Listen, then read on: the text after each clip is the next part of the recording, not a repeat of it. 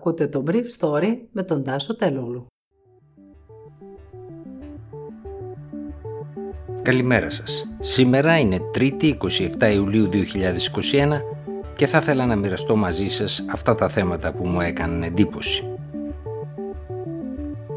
Η πρόεδρος της Εμβολιαστικής Επιτροπής και ο Γενικός Γραμματέας Δημόσιας Υγείας αποκαλούν τους γιατρούς αρνητές του εμβολίου τσαρλατάνους. Την ώρα που η Τινησία κερδίζει χρυσό μετάλλιο στην κολύμβηση, ο πρόεδρος της χώρας αποκλείει το κοινοβούλιο αλλά διαβεβαιώνει ότι δεν θα διηγούν οι ατομικές ελευθερίες των πολιτών. Η χθεσινή ενημέρωση για την εμβολιαστική εκστρατεία έγινε σε ασυνήθιστα υψηλούς τόνους μετά τις αλλεπάλληλες αντιεμβολιαστικές διαδηλώσεις που πήραν το χαρακτήρα πολιτικών διαδηλώσεων από τους οργανωτές τους την τελευταία εβδομάδα. Για το θέμα των αντιεμβολιαστών, είπε η πρόεδρος της Εθνικής Επιτροπής Εμβολιασμών Μαρία Θεοδωρίδου, με είχαν ρωτήσει και σε μια άλλη συνέντευξη. Τι θα λέγατε σε αυτούς τους αντιεμβολιαστές, Μιλάμε για αντιεμβολιαστές και όχι για διστακτικούς, διευκρίνησε. Δεν θα έλεγα τίποτα, διότι δεν έχουν αυτιά να ακούσουν. Αυτό είναι ένα γεγονός και μάλιστα προσπαθούν πολλοί να πείσουν και αυτόν που πρεσβεύει υπέρ του εμβολιασμού.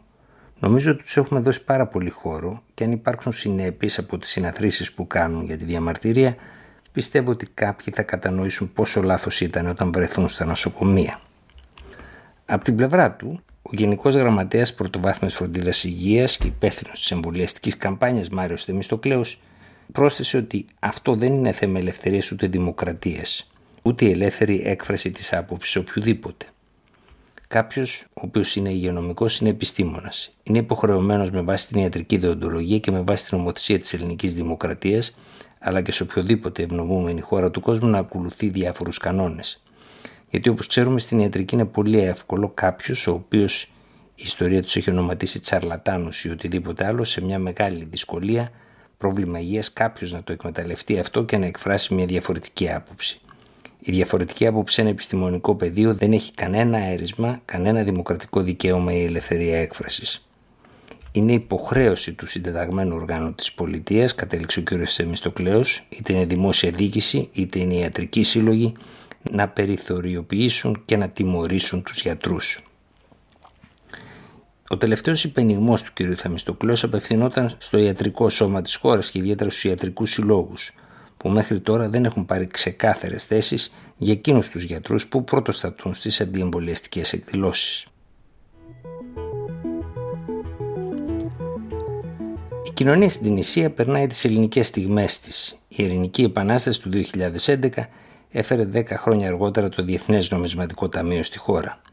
Οι άμεσες ξένες επενδύσεις έπεσαν το πρώτο τρίμηνο του 2021 31%, ενώ ο δημόσιος τομέας της χώρας τρώει το 40% του ΑΕΠ της Τινησίας. Η αύξηση των προσλήψεων στο δημόσιο τομέα άρχισε μετά την Επανάσταση του 2011. Η ειρηνική επανάσταση της Τινησίας είχε χαρακτηριστεί η μόνη πετυχημένη της Αραβικής Άνοιξης. Όμως με την πανδημία, την έλλειψη πόρων από τον τουρισμό αλλά και το γενικότερο πολιτικό πρόβλημα της χώρας που παρέλυσε τη δημόσια διοίκησή της, το πρόβλημα έγινε φανερό. Η οικονομία της Θηνησίας ήταν ήδη σε κακή κατάσταση όταν ξέσπασε ο κορονοϊός. Ο COVID-19 την έκανε απλά χειρότερα. Αυτό φαίνεται πριν απ' όλα στο δημόσιο χρέος της χώρας, που ήταν 10% την εποχή της Επανάστασης και έχει φτάσει τώρα το 100% του ΑΕΠ. Έτσι, η κυβέρνηση της Τινησίας αναγκάστηκε να προσφύγει στο Διεθνές Νομισματικό Ταμείο παίρνοντας ένα δάνειο 4 δισεκατομμυρίων δολαρίων ΗΠΑ.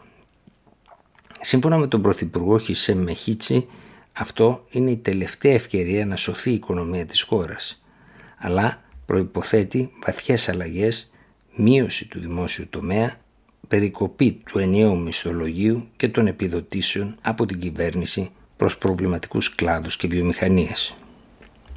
Το έλλειμμα του προϋπολογισμού φτάνει το 11,5% του ΑΕΠ, ενώ το δημόσιο χρέος της χώρας είναι πολύ πάνω από το 90% προσεγγίζοντας το 100% του ΑΕΠ. Τα προηγούμενα χρόνια, για να εξαγοραστεί η κοινωνική ειρήνη, όλες οι κυβερνήσεις αναγκάστηκαν να κάνουν πάρα πολλές προσλήψεις στο δημόσιο τομέα. Ειδικότερα μια κυβέρνηση τριών κομμάτων που είχε το πάνω χέρι στη χώρα από το 2011 έως το 2014 με το κόμμα Ενάντα, δηλαδή το Ισλαμικό κόμμα της Τινησίας, αναγκάστηκε να κάνει τις περισσότερες από αυτές τις προσλήψεις. Το 90% όσων έχουν προσληφθεί στο δημόσιο τομέα ανήκει είτε σε μεγάλες οικογένειες είτε σε υποστηρικτές των τριών κομμάτων που κυβερνούσαν τότε. Σήμερα ο δημόσιος τομέας της Τινησίας υπολογίζεται ότι απασχολεί 800.000 άτομα. Σύμφωνα με μια μελέτη του Εθνικού Ινστιτούτου Στατιστικής, οι μισθοί αυξήθηκαν από το 2011 έως το 2015 κατά 23,2% με το μεγαλύτερο μέρος της αύξησης αυτής να οφείλεται στην τρικοματική κυβέρνηση. Ήταν το Brief Story για σήμερα 3η 27 Ιουλίου 2021.